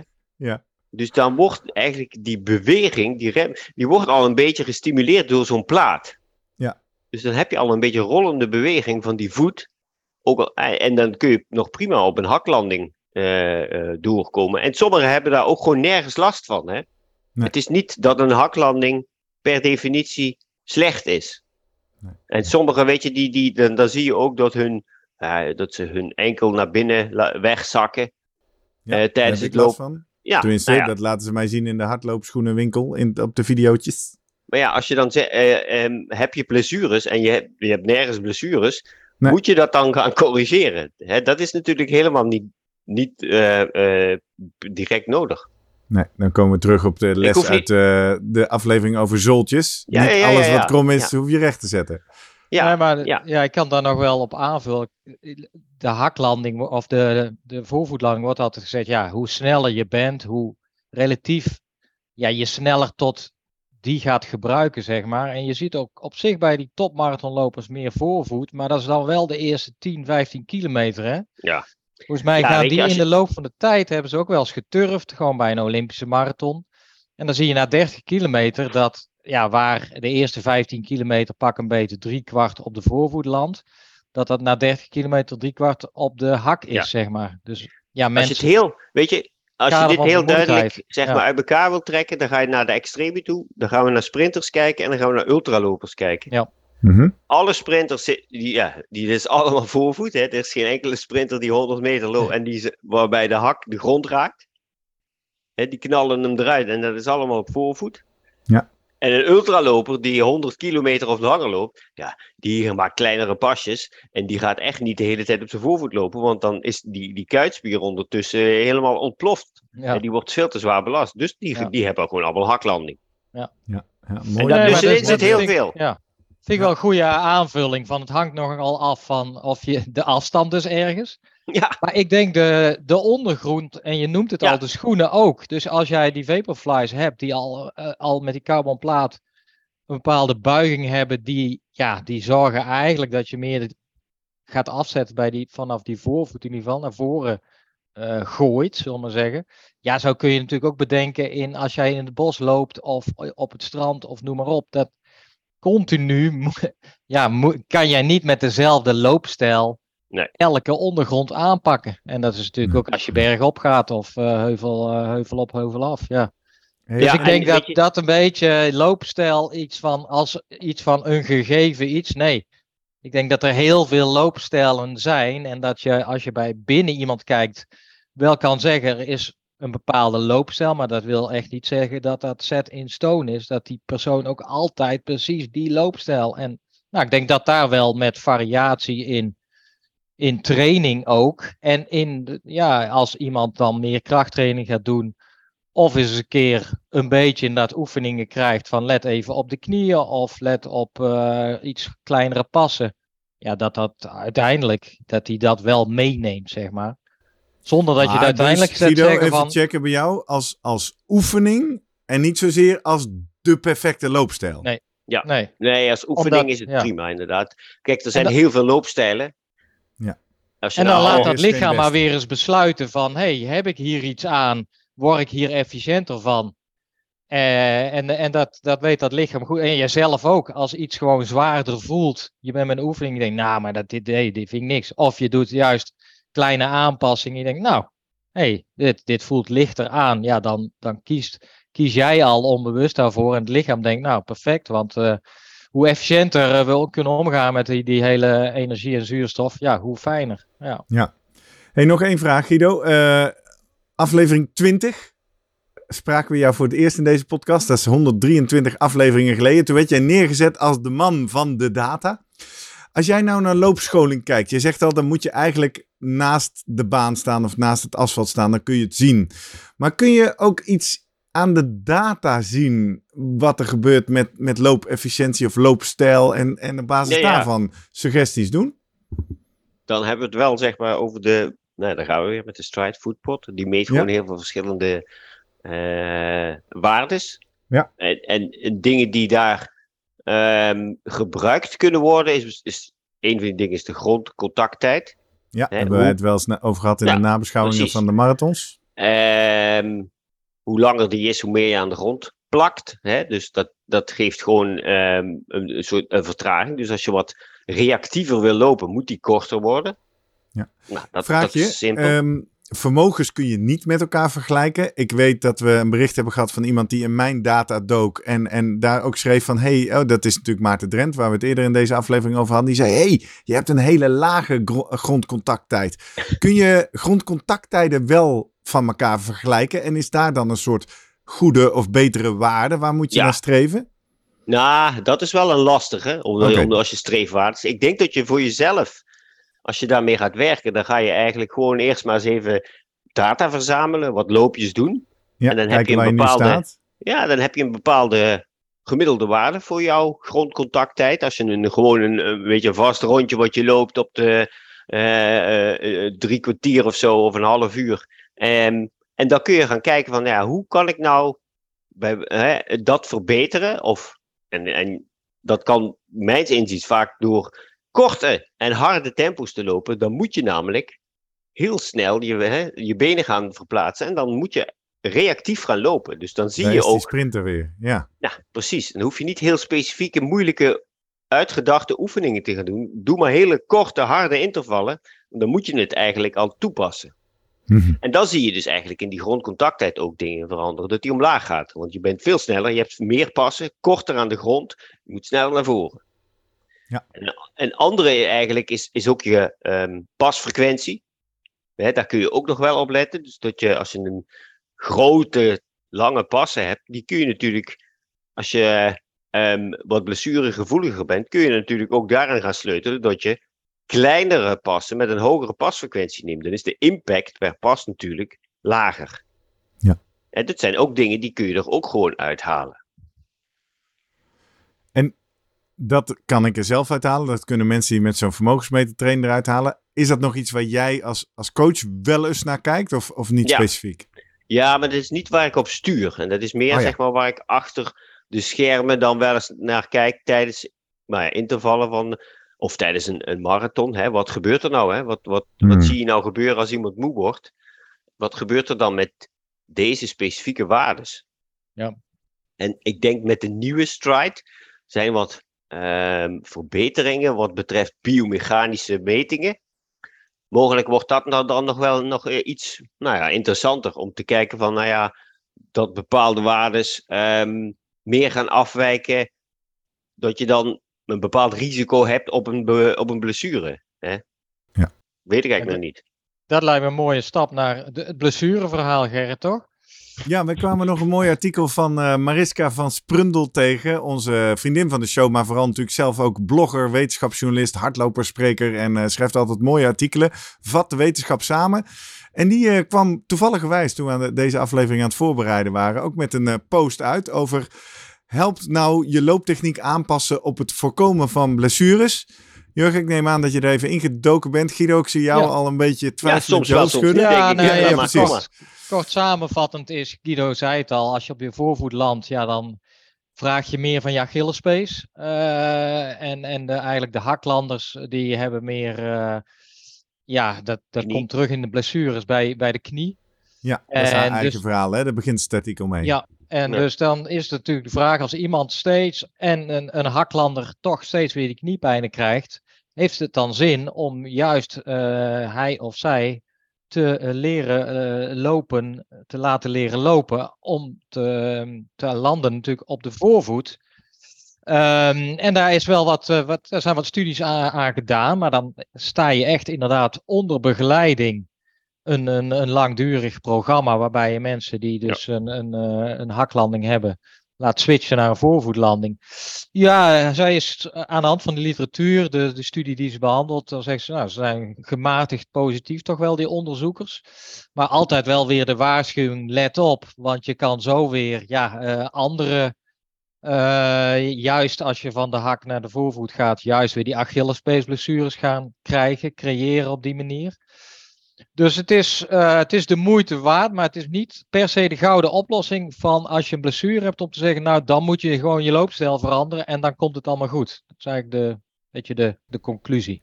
Nee, uiteindelijk sluit ze ook af met uh, meer en slimmer trainen. Heeft haar van de blessures afgeholpen, hè? Ja, ja. ja en zij, oh ja, dat vond ik wel heel wel grappig. Zij, ja, er is een studie geweest, zij, ze lieten ze mensen in het lab komen op een loopband. En dan leerden ze hun aan om zachter te landen.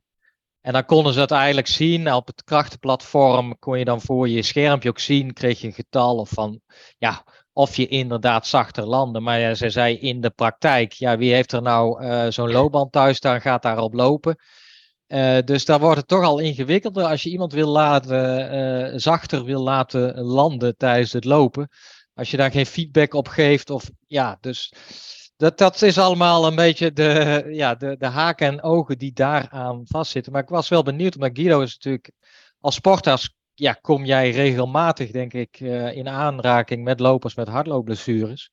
Hoe jij daar dan naar kijkt als, uh, ja, in relatie tot de loopstijl. Ja, kijk, als mensen op uh, een consult komen en vanwege um, hardloopblessure, knie, Achillespees, et cetera, dan kun je niet, al, niet direct iets gaan zeggen over de loopstijl. Maar we hebben wel zeg maar in de praktijk nu in Amersfoort daar een, um, voor de, de loopblessures een loopanalyse dan aan vastgekoppeld.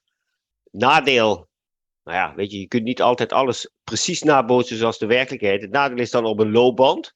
En ja, dan loopt niet iedereen zeg maar exact hetzelfde als buiten, maar je haalt toch wel daarmee wat uh, een hoop zaken eruit, omdat er ook een drukplaat in de bodem zit. Hè, dus hoe iemand afwikkelt. Je hebt, uh, uh, je hebt een plaatje van hoe iemand um, een rustig tempo, um, hoe, die dat, hoe die dan zeg maar vanuit zijn hele keten beweegt. Um, dan heb je wel een beetje een overzicht van mogelijke aanknopingspunten waar een probleem zit. En waar je dan ook een plan voor kunt gaan maken. Van, nou ja, weet je, dat kunnen we eens gaan we proberen te verbeteren. En dan zien of daar, um, of die hardloopblessures opknappen. Het zijn vaak overbelastingsblessures. Het is niet zozeer dat er direct iets kapot is. Maar ja, weet je, overbelasting en het doet pijn en je kunt gewoon niet meer normaal lopen. En daar moet je dan uh, mm. iets aan gaan veranderen. En soms zit dat inderdaad wel in een aanpassing in loopstijl. He, ja. dat, uh, en misschien is het ook wel een stukje eerst krachttraining. Even niet lopen en dan pas weer rustig verder gaan daarmee. Ja, dat dacht ik als eerste misschien kijken waar zit nou de zwakke plek, zeg maar, in, ja. in het geval van kracht juist. En daar specifiek je kracht, een, krachttrainingsprogramma uh, op, uh, op, laten, op loslaten. Ja. Kijken of je dan die zwakke plek wat steviger kan maken. En nou, ja, je ziet verder dat mensen, dus wat, ik al, wat we al hadden met de haklanding naar voorvoet, als mensen dat willen gaan proberen, omdat ze denken, ja, weet je, dat is minder blessuregevoelig, dan van de ene blessure komt die kuit of de Achillespees, omdat die nog niet sterk genoeg is om dat fatsoenlijk op te vangen. Mm. En, en zeker niet voor nou ja, 15, 30, 45 minuten lang.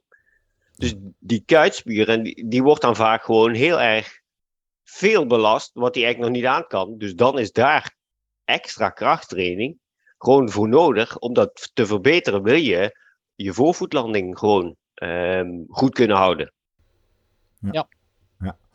Mooi, laten we hem uh, gaan samenvatten. Volgens mij hebben we een mooi rijk gesprek gehad over loopscholing. Of het nou zinvol is of niet. Dan moeten we natuurlijk aan het einde die vraag gaan beantwoorden. En dan ligt die zoals vaak helaas niet zo zwart-wit. wat, ik, wat ik eruit meeneem is dat het belangrijkste, zeker voor geoefende lopers, is dat lichaam gaat op zoek naar de meest efficiënte manier van bewegen. Dus schaaf niet te veel aan je loopstijl. Maar Het kan wel helpen om je lichaam verschillende prikkels te geven, verschillende bewegingen als oefening te geven, zodat hij ontdekt waar nog efficiëntie te halen valt. En zeker bij beginnende lopers, zei je expliciet Jurgen, kan het echt wel zin hebben om een keer te focussen op een hogere pasfrequentie of op een kniehef, zodat juist dat, dat lichaam dat ontdekt. Maar horen we nu ook weer Guido zeggen: pas op. Want als je dingen gaat veranderen om iets te ontlasten of te veranderen, voor je het weet, loop je jezelf een andere blessure in.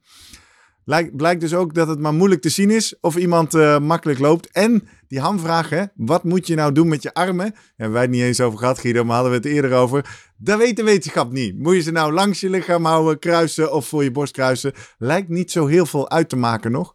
Nou, dan ga ik maar gewoon nee, op het gevoel niet af. heel overdreven uh, heel veel invloed gaat hebben. Hè? Dus als je heel wild gaat zwaaien met je, Precies. met je armen, dan zul je wel merken, jezus, dat het kost veel energie. Ja, dat is lijkt me... Uh, en de hele tijd zwaaien, als je een marathon ja, loopt, naar dat zo, publiek. Nee. lijkt me ook niet handig. Nee, daarom. En als de wetenschap er niet uit is, Jurgen, dan ga ik maar gewoon terug naar dat gevoel. Ben je natuurlijk ook voorstander van. En dan denk ik, voor mij voelt het logisch en efficiënt om in hoeken van 90 graden in het verticale vlak uh, mee te varen. Oh, los. Is nog een tip, Guido? Ja, niet ja, ja, uh, je, niet je te moet- gestijf. Sommige mensen stellen altijd met vuisten gespannen. Gewoon los. Lekker ontspannen mee laten bewegen. Nou, dat Ja. is een mooie uitsmijttip. Ik kan me voorstellen dat mensen wellicht nog vragen hebben over wat ze nou wel en niet moeten doen. Nou, haal het moeten maar weg uit je vraag, want dat is de belangrijkste les. Hè? Er is geen perfecte loopstijl, maar misschien wil je toch eens iets tegen ons aanhouden. Nou, dan kan dat op een aantal manieren. Wij zijn de Slimmer Podcast op Twitter en Instagram. Dan vind je van iedere aflevering een nieuwe post. Die kun je retweeten, die kun je hartjes geven, daar kun je onder reageren. En ga ons vooral ook even volgen, want dan kun je ons ook een DM'tje sturen. Of je kan naar onze website www.slimmerpodcast.nl. Daar vind je van iedere aflevering een eigen pagina. Daar kun je ook reacties onderlaten. Of daar kun je de link pakken en die kan je dan doorsturen naar andere mensen die met loopscholing bezig zijn. Uh, of die uh, net beginnen met hardlopen, of die tegen een blessure aanlopen. Of nou ja, alle aanleidingen die je maar kan vinden. Of als je, net als ik regelmatig, dan weer zo heel bij de hand tegen iemand die loopscholing geeft, gaat zeggen: Nou, je moet niet aan je loopstijl schaven. Hier, hier heb ik het gehoord. Dan kun je weer doorsturen. Uh, je mag ons ook mailen. Jaap, jij mag me ook mailen. Jij mag, mag me zelfs whatsappen. Op uh, post.slimmerpodcast.nl We zijn uh, nog een weekje in het land, dus uh, wees snel. En daarna gaan we allemaal op vakantie. En dan uh, is het winterstop. Maar we hebben nog twee mooie afleveringen voor de boeg. Volgende week gaan we in gesprek over de gezondheid van het hart. Mooie, spannende aflevering over hoe gezond of ongezond is dat sporten nou. Nou, spoiler, het is rete gezond. Maar er zijn wel wat interessante wetenschappelijke bevindingen. En dan, dat doen we in het kerstweekend. En het eind van het jaar hebben we natuurlijk onze Best of 2022. De eindejaarsaflevering komt uit op 30 december. En dan gaan we een paar weken met winterstop. Dus uh, dank voor nu, Jurgen. Goeie reis, zeg ik maar vast. Dankjewel. Guido, dankjewel. Doei. En, uh, volgende week. Tot volgende week. Hoi. Doei. Doei.